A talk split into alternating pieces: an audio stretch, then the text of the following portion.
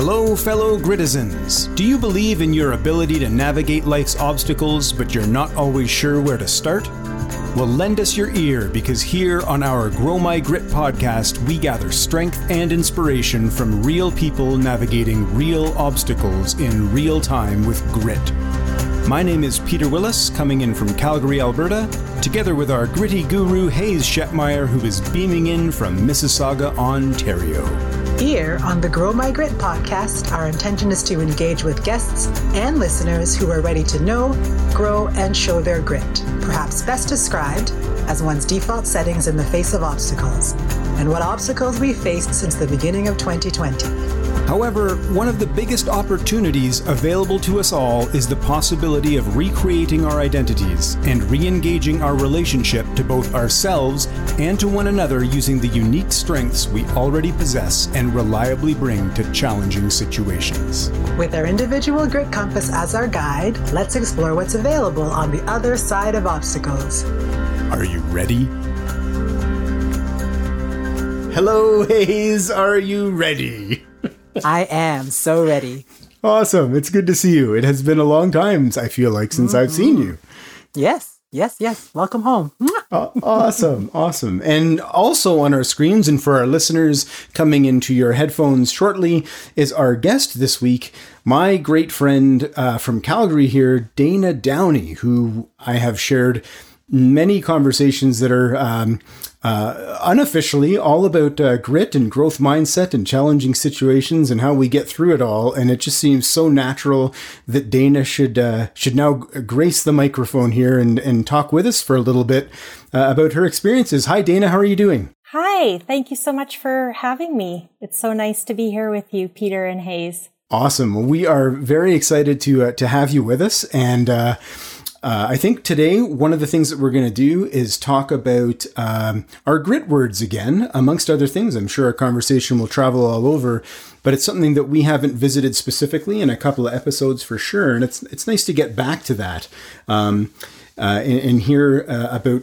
your grit words and kind of some of the situations that you find them very helpful in. I'd like to speak a little bit about how my grit words have helped me recently and how I've also forgotten them recently, and the challenges that brings, which is unbeknownst to Hayes, but it'd be fun just to have her listen along as well and then add her 2 cents about that journey. Mm-hmm. But I think, to start off with, Dana, I'll just let listeners know again about my grit words, and then Hayes, maybe you can share your grit words, and then we'll bring it round to Dana just to kind of get everything kind of rolling here, just to go through our grit, if that sounds okay. Fantastic. Awesome.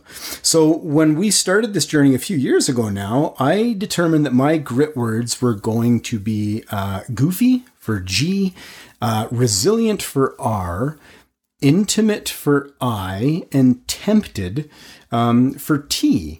And I have some things to say about all of those words in a little bit as our conversation goes forward. There's some interesting discoveries in the last couple of weeks or couple of months. But that's how I started it. It was goofy and resilient, intimate and tempted. And those are kind of four of the cornerstones that I figured helped me get through challenging situations in my life. Hayes, how about yourself? My grit is defined by, and again, just for anyone not familiar with our concepts, the idea of grit is that it's your default setting in the face of obstacles. So we're all capable of doing hard things. The idea of the word grit is that we are really able to leverage something, but what I do when things are challenging might be different than from what Peter and Dana do. And so the idea behind the model is that each one of us can identify and describe our own grit with a very specific combination of letters. So for me, whenever things are difficult or challenging or just not necessarily how I'd like them to work out, my G is gratitude. My brain reliably sees how things could be worse, and I'm always grateful that it's not there. So as much as things are unpredictable and unfair and unnecessary, my brain literally thinks about, man, at least that didn't happen. And so for me, that's a starting block in that sense. My R is resilient. I don't take a lot personally, and if I do take it personally, it's not for long. And so I'm very natural to kind of come back to the surface. If I feel like I'm at the bottom of the lake in that really heavy sense, there's just this element of, I can still see the light. So I just have to kind of make my way back toward the light. And that ties to my eye. My eye is imagination. My brain, again, is in charge a lot of the time, and I can reliably see 48 ways that things could work out. So in the instance of something going wrong, my brain imagines lots of different outcomes in which I just have to try all the different outcomes before truly giving up or truly deciding, you know, this may not be the right path. So my I and my R interact quite a lot because the resilient element is, okay, I tried that. That didn't work, but there's this and there's this. So those two are quite intimately tied together. And then my T is time. I'm very much of the mindset that time is a finite resource. My time and my energy are mine.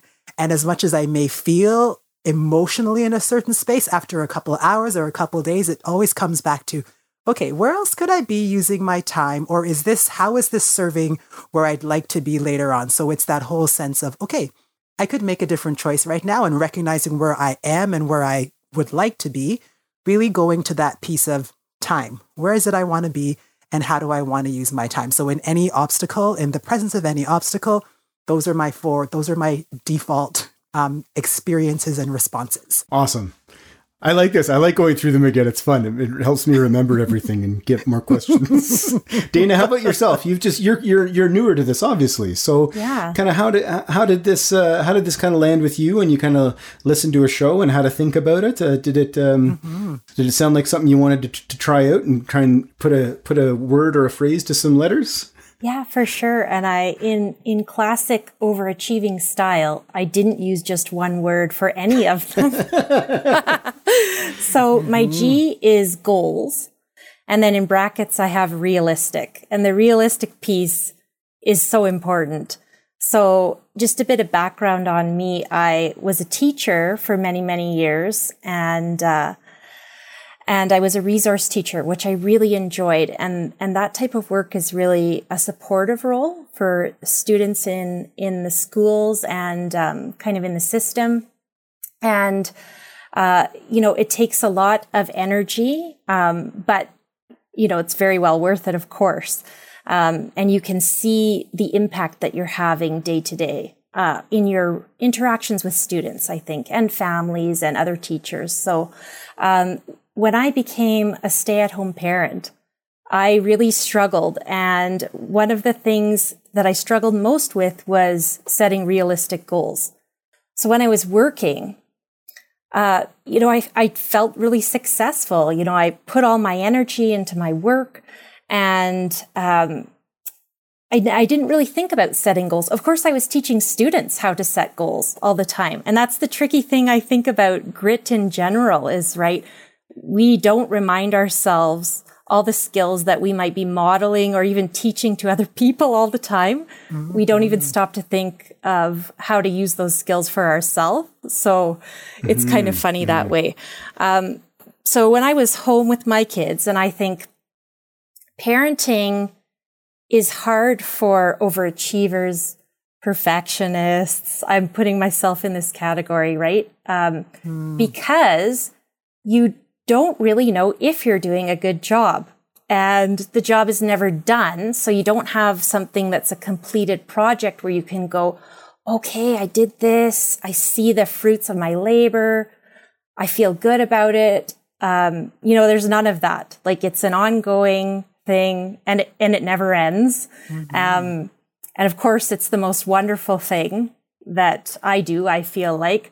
But of course, the hardest thing too, that I know I'll ever do. So I really had to work hard as a stay-at-home parent on making realistic goals. And I even had to make daily checklists for myself. And so I'd write down my list, and then I'd probably scratch out half of it.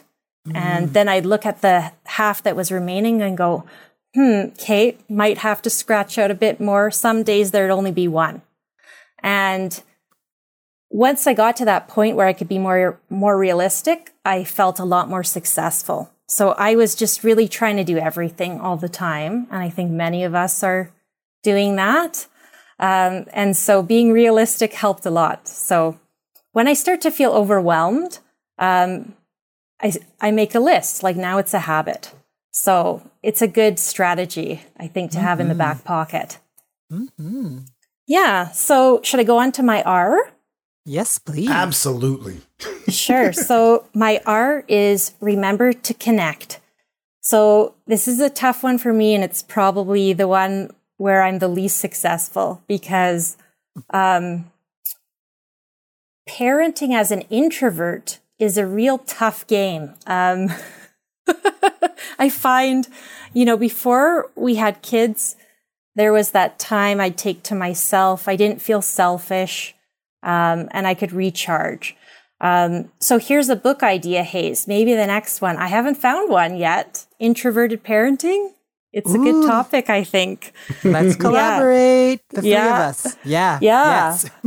I have a funny story about how Pete and I tried to collaborate once. Should I save that for the end? Because we're both bad collaborators and we know it. Yeah. Finish your grit and then share the story. Finish my grit. Finish your grit. Remembering to connect, I have to actually remember to do it. I may feel a lack of connection and I just don't connect. I just forge ahead.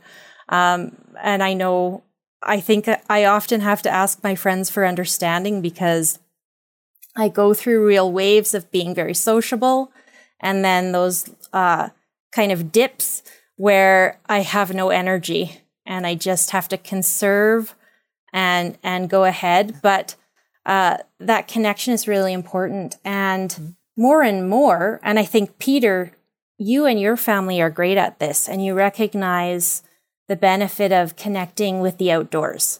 And I think it's a huge thing that many of us miss, and I don't know if we even realize that we need that connection in our lives of nature. Like, I know now there's this new craze called forest bathing. Have you guys heard about this? Yep. So it's been in Japan and it's funny. I love how you said it's a new craze. It's been in Japan for decades. It's new to selected populations, but it's been around. There's a Japanese word for it. I have a book on it. I can't remember what the proper name is, but but I love that you've discovered it. Right. It's maybe permeated the Western paradigm here, forest bathing. So, you know, you can actually receive a prescription to go out into nature. And experience nature. Good. So I've been really feeling that lately, as, you know, spring is kind of coming around here in Calgary. And you never know, actually, if it's going to snow the next day at this time of year. So you have to enjoy it. But connecting with outside, I think it's just a natural way to feel calmness and stillness and to connect. But connecting with friends is a big one. And every time that I do connect, I always feel better, but I always have to remind myself to do it. Mm-hmm. So that was my R. And then my I is, like Hayes's was imagination, mine is imagine success. So trying to, you know, I think I do this and it works well for me, again, when I feel overwhelmed. And also, I think when I can't see a way out of that overwhelm, I have to take a minute and take a beat and really think about, okay, what would it look like here on the other side of this obstacle? Mm-hmm. And how would it feel if I felt successful? And often enough, just imagining that success helps me feel better and kind of creates a path forward. Yes. And then my last one, I have two for the T. Okay. So the first one is take time for self-care. And I think this is another thing so many of us are realizing, that's like it's the third leg on the third-legged stool of, you know, whatever we're doing here. You need that self-care, whatever it is. You know, as I mentioned, I'm an introvert, and so I actually need to be alone to recharge my batteries, and it's very hard to carve out that alone time. So my husband and I actually have a phrase that we call alone together, which is sitting together but not talking to each other. And beautiful. This is hard for him. You know, he's very extroverted, but after, you know, 15, 16 years together, I think we're perfecting the art of alone together. And so we can be together and I can recharge, but he's not allowed to talk to me. So he can be with me. I'm present, but not really. Yeah, so, not available. Yeah. Right. Good. So it works. And then my other T is tell someone or document your wins, no matter how small. So this was a trick that I learned from a behavioral psychologist. And his name is Walter, and he really changed my life just with this one little trick, actually. So I was at home with my kids, really struggling, in some of the areas that I mentioned there, and, feeling pretty down. And Walter told me, you got to document your wins, even if you just, you're making a meal and you take a picture of it. And even if you don't send it to anyone, there's a document that I did this, and that's that little accomplishment, and it feels good. So I was sending pictures of meals to my sister-in-laws. I was calling my husband at work and telling him about, the kids got along for 2 hours, any small success, right? And just taking the time to really feel that win, no matter how small. So that, I felt a little success. And I really try to do this in my work now. I'm an elected public school trustee. And some days it feels like, with budget limitations and, a lot of issues, it's hard to feel like you're winning some days. So when we have those wins, I try to celebrate that with my colleagues. And I say, let's take a win and let's clap for ourselves, or let's just think about it for a second, because this was a hard decision and we made it, and it's a win. So that's something I'm carrying forward now that I'm back in the world of work, and trying to feel those wins when I can. So that's my grit. That's fantastic. Peter, I saw you taking lots of notes. I always like to let you take the lead when you take notes. Sure. Yeah. So that's great. Thanks, Dana, for sharing all that. There's so much there that is just going to, I just love to talk about that kind of stuff, as does Hayes. Something that I just noted as you were talking, and it's something that I saw a couple of months ago that was really interesting. I'd never really thought about it like this before. You're talking about nature and recharging and a connection with nature. And it also ties into a bunch of other stuff you were just talking about. So essentially what it was, I hope I kind of get this right. It was, these days, it feels like everybody has to constantly be in bloom. And so the picture I saw, it was a little cartoon. It was like 3 panels. But essentially what it was depicting was like some of the most beautiful flowers in the world, they bloom for like 2 weeks at a time. And the other 50 weeks, they're not blooming. But when they bloom, they're unreal and everyone loves them. And the rest of the time, they're just recharging and they're waiting for the next time. And the article really, the short little article was kind of like, we should kind of give ourselves permission to live more like that again. Because now with all the pressures, whether it's from social media or the constant ability to connect all the time, we're always so connected that it almost feels like we have to be in a perpetual state of blooming. And that is ultimately completely unsustainable. And if you're a person that is, very, very introverted, but every once in a while you come out in bursts, it's just like the article really was like, we should embrace that, because that's what flowers do. That's what nature does. They come out every once in a while. They're not constant. Like a cherry blossom isn't blossoming in Vancouver all year long. It happens in April. And the rest of the time, they're nice trees. But for a little bit, they're unbelievable. And we should embrace that. And I read that and I was like, oh my God, that's amazing. Like, I just love that. Like that, all that kind of dialing it back to looking at nature and then being like, applying that to us. And that also helps put in perspective or helps me a little bit of a cornerstone for the pressures that I feel to, always stay connected or always be blooming or having, incredibly high standards for whatever it is. But it's like, you know what, like you can still have a lot of that stuff, but it doesn't have to be all the time. You need to give yourself time to recharge. Right. And you just spoke to that, I think, a lot through a lot of your grit words, but that was the visualization I had with those struggles that I think a lot of us face. And it's just like, yeah, you know what? We don't have to be constantly in bloom. That's okay. Like, if you're awesome in June, then be awesome in June and then go away for a bit, right? And the people, when they see you blooming, are going to love it and it's special. And I just thought, man, that is a great metaphor.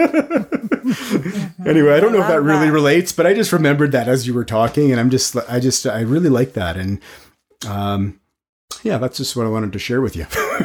I love it. I love that image. And I think the people who know and love me probably accept that maybe I only bloom 3 times a year or whatever, you know, when I if blooming is being sociable and sure, you know, out there.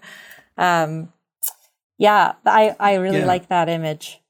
And it could be anything, right? Like, that's the thing. Like, the bloom could be anything. It could be being social or going out to soirees, or it could be writing, or it could be drawing or painting, right? Like, it could be anything that's unique to you, but it doesn't always have to be, right? It can ebb and flow, and give it permission to do that. And that just sounded so healthy to me. Yeah.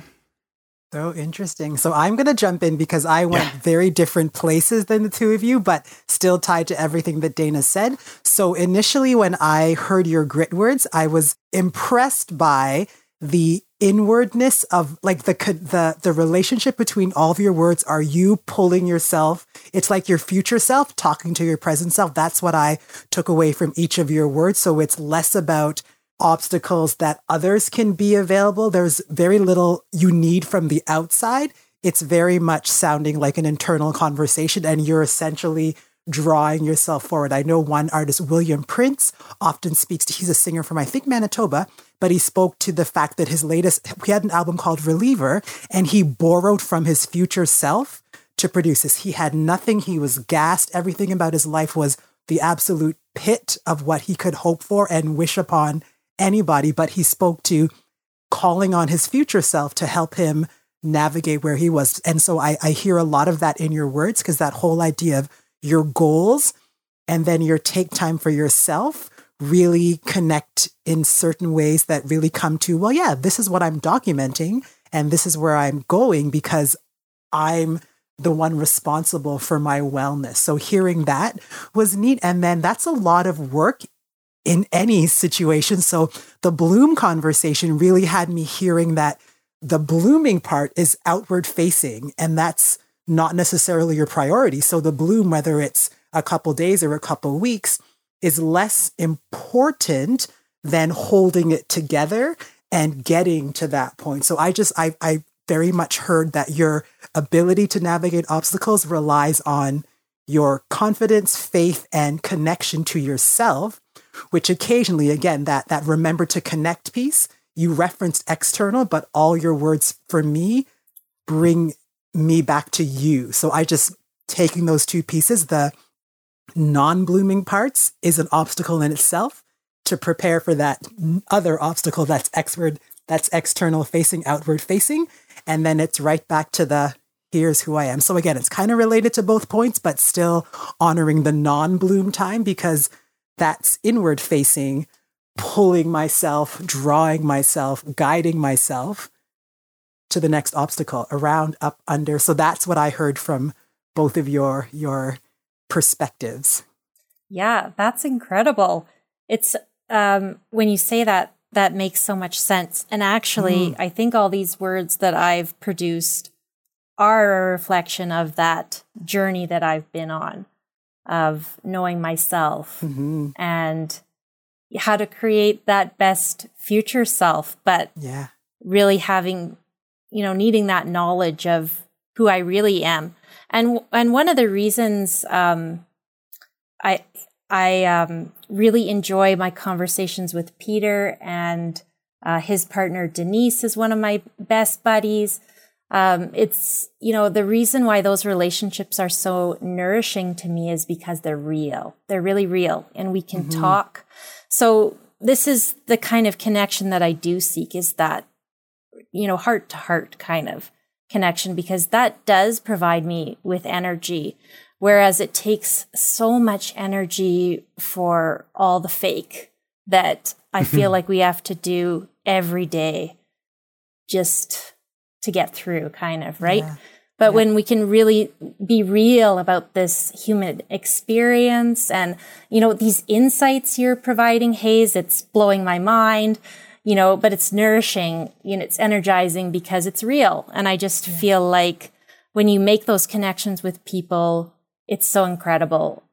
I know there are other people that feel they make a lot of those type of connections, but I don't. So when it happens, it's so nice. And that's why I feel like I have to remember to connect, because I do want the people that I love to know that I love them. And because I'm not in communication all the time, because I'm blooming inwardly, maybe, you know, I hope. And I do try to communicate that to my friends and my family. So, but I think, Pete, you sort of said, you know, I think I feel good about it. And I've heard Denise say, you know, it's okay, Dana. We do know that you care about us, right? So, yeah. I think, so that's 100% true, Dana. Like that's, we're here when you decide you want to be there, right? And we'll show up in whatever way we can. And I think, but that's important as well. Like, just like you're saying, it's important to remember to reconnect, because a lot of the time I feel the same way and I have the same hopes. I fall off the map for weeks at a time, for sure. And I'm trying to get better at that, but I hope as well that I similarly, the people that I love know that I'm thinking about them, and they know that I care about them, and that I really want to be with them. This, for whatever reason, I can't seem to get my head around it. And so I want to be able to afford that to everyone else I know, because I'm guilty, and probably not the right word, but I have the same thing. Like with Hayes, I fall off the face of the earth sometimes for weeks at a time.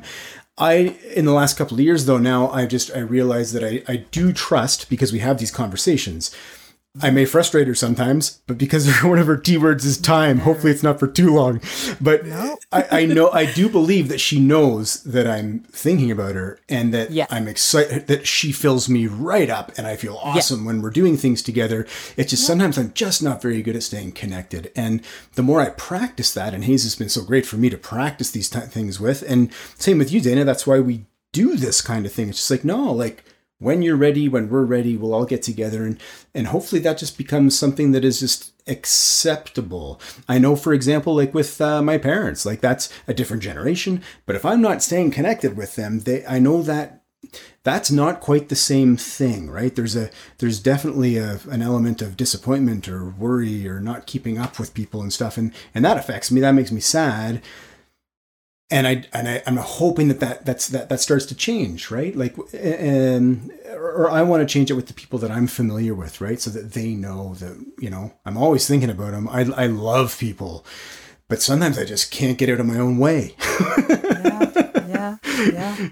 And what's really powerful about, again, what both of you are sharing, and I imagine listeners and I also experience this sometimes, is that the hardest thing is being true to your needs. And so I love when, like in Dana's case, when your grit words legitimately reflect that the obstacles are connecting with, coming from what your insides need. That's such an important anchor, because to both of your points, there are work commitments, there are school commitments, there are familial commitments that are not asking you to be who you are. They're asking you to be, do something, act in a different way. And so again, there are obstacles everywhere. But I love that what I'm hearing from both of you is that whole sense of having a better awareness of what you're already bringing to those situations and being familiar with that ability to own it. So you know what? I don't need to hear from Peter every week, because I know he's operating from what works. And so once he's comfortable, he need not feel guilty or worry. And so it's up to people around us whether or not they offer that permission per se, but it's less about our need to convince them that we are in one mindset or another. It's, this is my obstacle. Here's how I'm navigating it.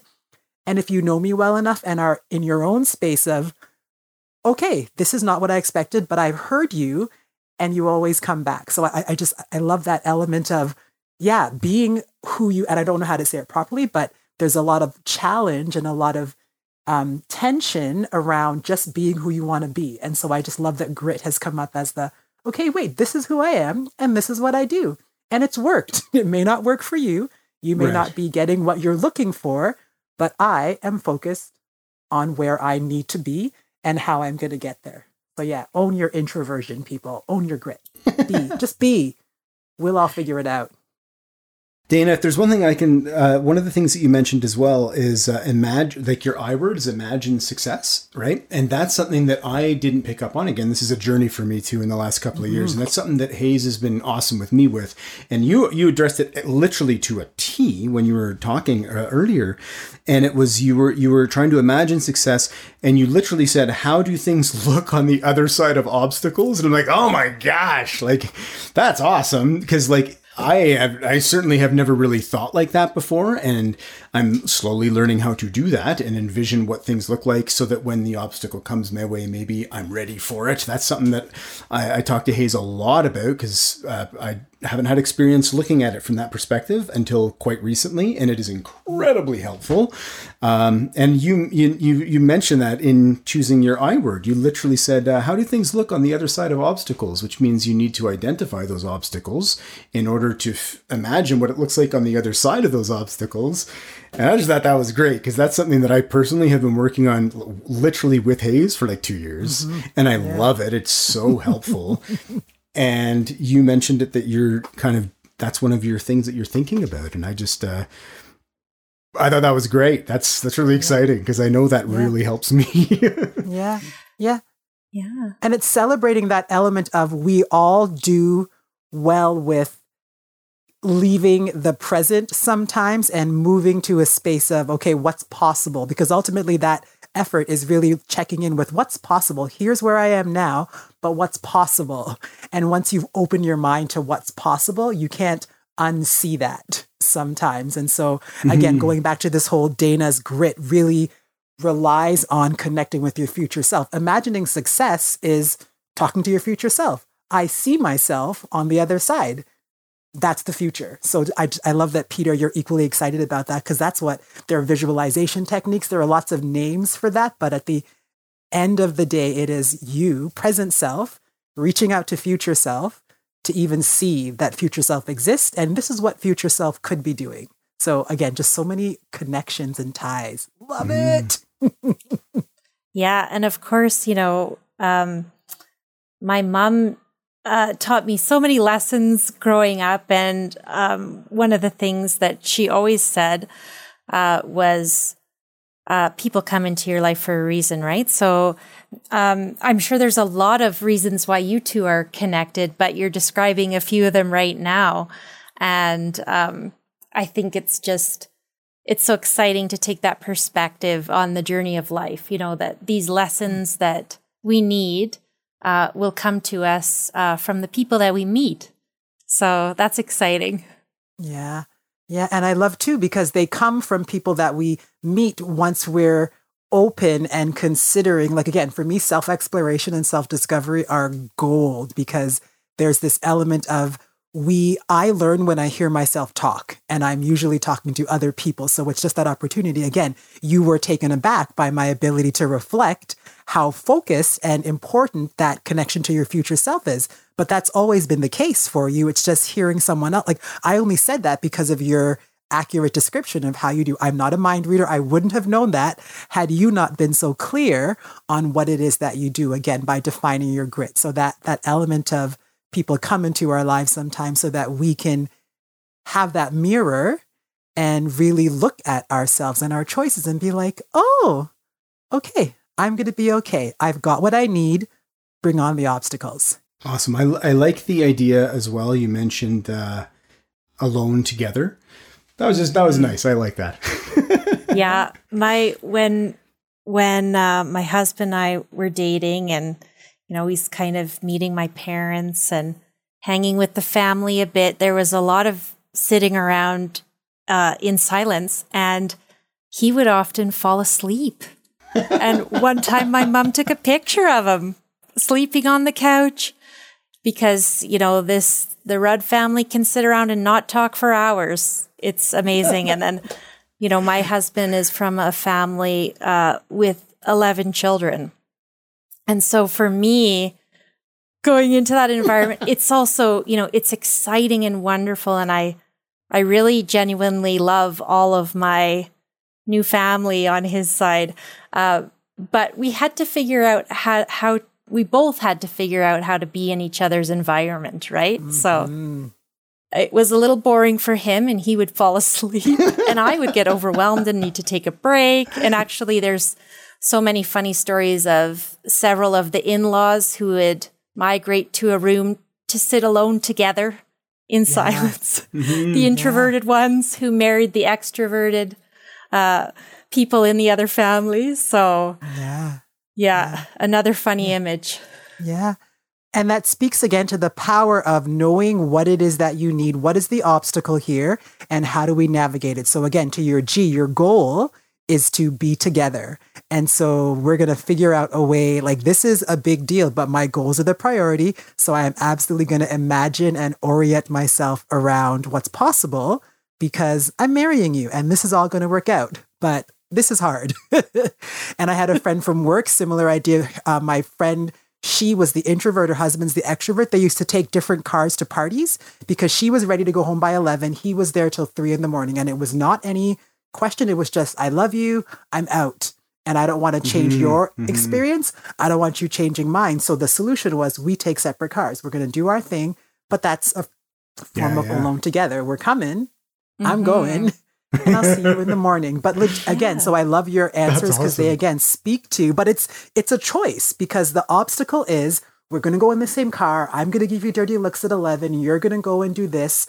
Let's rethink that and make a choice that honors our commitment, but honors our differences. Right. So different cars. Peace out. We're friends in the morning. So good. Great strategy. I love Try that. Yeah. Yeah. Mm-hmm. Oh, and then Niall talked about high ducks and low ducks. That was another conversation we had with our tech guru. Really, again, if you are choosing to have an argument or a discussion about something, the first question is this really important to you or is it something that doesn't actually matter? So if we're choosing for dinner, if this is your favorite day of the week and your favorite food, the choice is high ducks. I'm going to let you have the choice because I'm just hungry. So again, that whole speaking to what's hard from a place of this is what I need, here's what's possible, let's make it happen. Yeah, so much alone together and sacrifice, balance, opportunities, all of those things that require or are beneficial to support connection. Yeah, and doing hard things. Mm-hmm. Yeah, and I like that idea of, you know, asking yourself, how important is this really to me? Mm-hmm.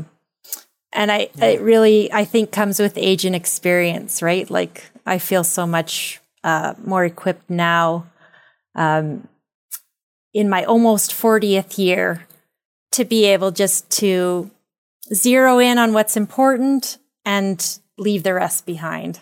Mm-hmm. And that's, of course, been, you know, a lifelong lesson. Yeah. And but it's valuable. Hard work. Yeah. Hard work. So good.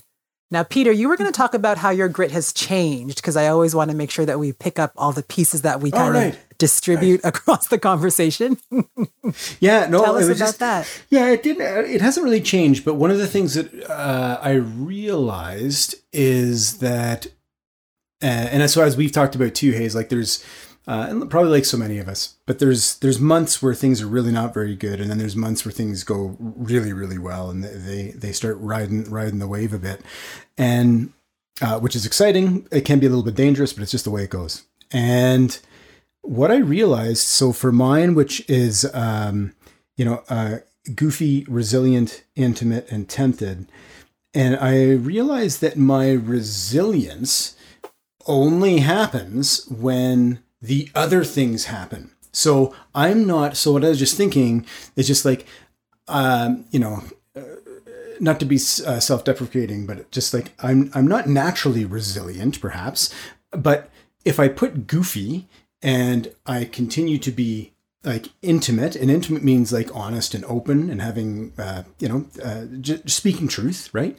If I put those two together, I get resilience. If I don't put those two together, if I don't practice G and and intimate or tempted doesn't really apply so much in this. But if I don't put my G and my I together, I don't get R. R really struggles if I'm not using, especially, and this is what I'm finding, G. Goofy doesn't mean I'm wearing a clown hat the whole time, right? But there's got to be some element of being able to be light instead of just, fire and brimstone all the time, which is how it is one of my defaults internally, is a bit of a fire and brimstone. And if I don't bring that G out, with, which is, maybe it's 50-50, but if I don't bring that G out, my R doesn't exist. Not very well anyway. My resilience, everything starts to just go downhill very quickly. And I realized very recently that the other letters have to be working in concert to make sure that they're all coming along for the ride, right? Mm-hmm. Otherwise, my G and my I and my T, they're like, let's go. And then my R is like, wait a second. Like, or the other way, maybe my R is off and running and my other letters are being left behind. And that's imbalance. And that is not healthy for me. So I just realized the connection of the words, the letters, and how my R really is helped a lot by G, which is goofy, which doesn't have to mean I'm always laughing, but things don't have to be so heavy and quite as difficult. But that can be helped again by being intimate and talking. Like Dana says, remember to connect, right? So intimate, connect, talk, be present with people, and then the G can show up, and then R starts to become stronger, right? I can become more resilient. I can pick myself back up off the mat. And I just started to just realize that all that does really tie together in a way that I hadn't really seen in the last couple of years. And so that was just in the last couple of months, I've just started to see how that happens, which makes me made me really excited. It was just a nice little kind of affirmation of the process, right? Mm-hmm. That's it. That was it. Yeah, no. And I just want to celebrate that awareness, because again, had you not done all the work that we've done and had not come up with words that were true to your experience, you wouldn't be where you are. You could have come to this point a different way, but I love the framework of grit, because it really is choosing the words that access your choices or reflect your choices. And for you to be able to say that, I understand that this is how I work. So I love, because we've been at this for years, but I love how this framework just offers continual openings or layers of the onion, and just really that whole, because again, you couldn't have arrived at this spot without having initially thought that, well, the words are kind of what they are, but you've come to a new interaction with the same concept. Your words haven't changed. You're just now seeing the ways in which they interact. And then I love your words, because you're operating from almost the other end of Dana, because most of your conversations are about the external piece. So goofy is a function of when heavy stuff is coming, you're responding with that levity. It's not you telling there's brimstone and fire per se, but it's the environment, I've said this a couple times, really draws out or invites your grit. It's very much about the intimacy requires intimacy with others in terms of honesty and vulnerability. And so I love that you're equally introverted, but you've both come from different connections to your environment, different relationships, because that's how we work, right? We do what needs to be done from who we are. Yeah. Ooh. Yeah. Mm-hmm. Awesome. So Dana, listening to all of this and really knowing that, again, Peter and I have been talking about grit for years, and you've kind of been introduced to this through Peter, what would be your, in terms of conversations, recommendations, suggestions for people who haven't heard of this, but would like to see how this model, what this model offers to your existing train of thought? What would you say is the kind of, what do people need to know about knowing, growing, and showing their grit? Oh, well, I think the largest benefit is just to sit down and think about it for a minute, because I think we all have the tools within us, wherever we are on our journey, right? And things may change, and your strategies may change over time as you grow and change. But, I do believe the truth is that we all have the strength and the courage and whatever we need within ourselves. Mm-hmm. So it's almost just taking that minute, you know, thinking about it. And also, I think, you know, when I did this exercise and I sat down and chose the words for my grit, it showed me my journey in these, you know, with the 4 letters. It's really amazing, you know, that when I was kind of removed from the world of work, and I was at home with my kids for 8 years, so it was a significant amount of time, you know, I really had to shift my focus. And I may have had these strategies before, but, you know, I was living in a whole different world. Mm-hmm. And so some of them maybe I had to relearn, or, you know, my whole perspective. Of course, when you become a parent, your perspective on most things changes, right? I think you may go through a whole new blossoming, you know, as this person who's a parent in the world, where you might have not been before, right? So I just love that idea of take that pause to look inward and to think about the tools that you do have, and congratulate yourself on your journey so far, because, you know, whoever you are, whatever the journey is, I think we all don't give ourselves enough credit. So take the moment and have a look. Mm-hmm. So wonderful. Take a picture of your grit compass, because I know you like to document. And that's an important step in this process, that, again, you have now written down what you do and how you do it. And it's tied to what you didn't even realize you were doing, like you said. But it's just that owning your awesomeness. I love when people get to that, wait a minute, this is owning my awesomeness. And it's my reminder, it's my anchor, and it's mine. Yeah, so good. Take a picture of it. I want you documenting your, add it to your pictures of your meals. I'll send it to you. Yeah. Yes. Thank you so much. Oh, my pleasure. Thank you so much. It's so exciting to do this with you guys. It's been really fun. Mm-hmm. Thank you so much. Yeah, thanks for being open to it, Dana. I know we've talked about it a little bit before, and it's great, and to find the time to be able to connect with you to record ourselves talking. We've tried to do some music recording before, but this time we're actually doing it talking, and it's been fantastic. So it's been great, and I'm so glad that you got to meet Hayes and meet our tech guru, who will show himself up a little bit later there. But it's been really really nice experience to chat with you, and thanks for diving into your grit with us. Yeah. Oh yeah, thank you so much. And Pete just mentioned our. I shouldn't say failed collaboration, should I? So no, I want to hear this song. There'll be a song at the end of this episode. On behalf of listeners, let's sing this song, people. Hook us up. Do you think it was successful collaboration, Pete, or failed collaboration? Like we both know about ourselves that we have to work to collaborate. You know, I'm a very So I like to make my steps, and I do everything myself. And if I can rely only on myself, I can get it done. You know, that's my MO, right? Yeah. The silo. I try to, and I do think I'm improving, actually. It's helping to be on a board of trustees where you literally have to speak with one voice. So I'm getting a lot of daily practice. Okay. Yeah, but Pete and I tried to write a song together, and I think we'll have to try again. Okay, next time you're back, you're going to start, forget our intro, we're going to start with the Peter and Dana show. Yeah? That sounds awesome. Make the song about grit. Throw a grit line in there so it's relevant. We'll all use our grit words. Love it. Awesome. Thank you so much.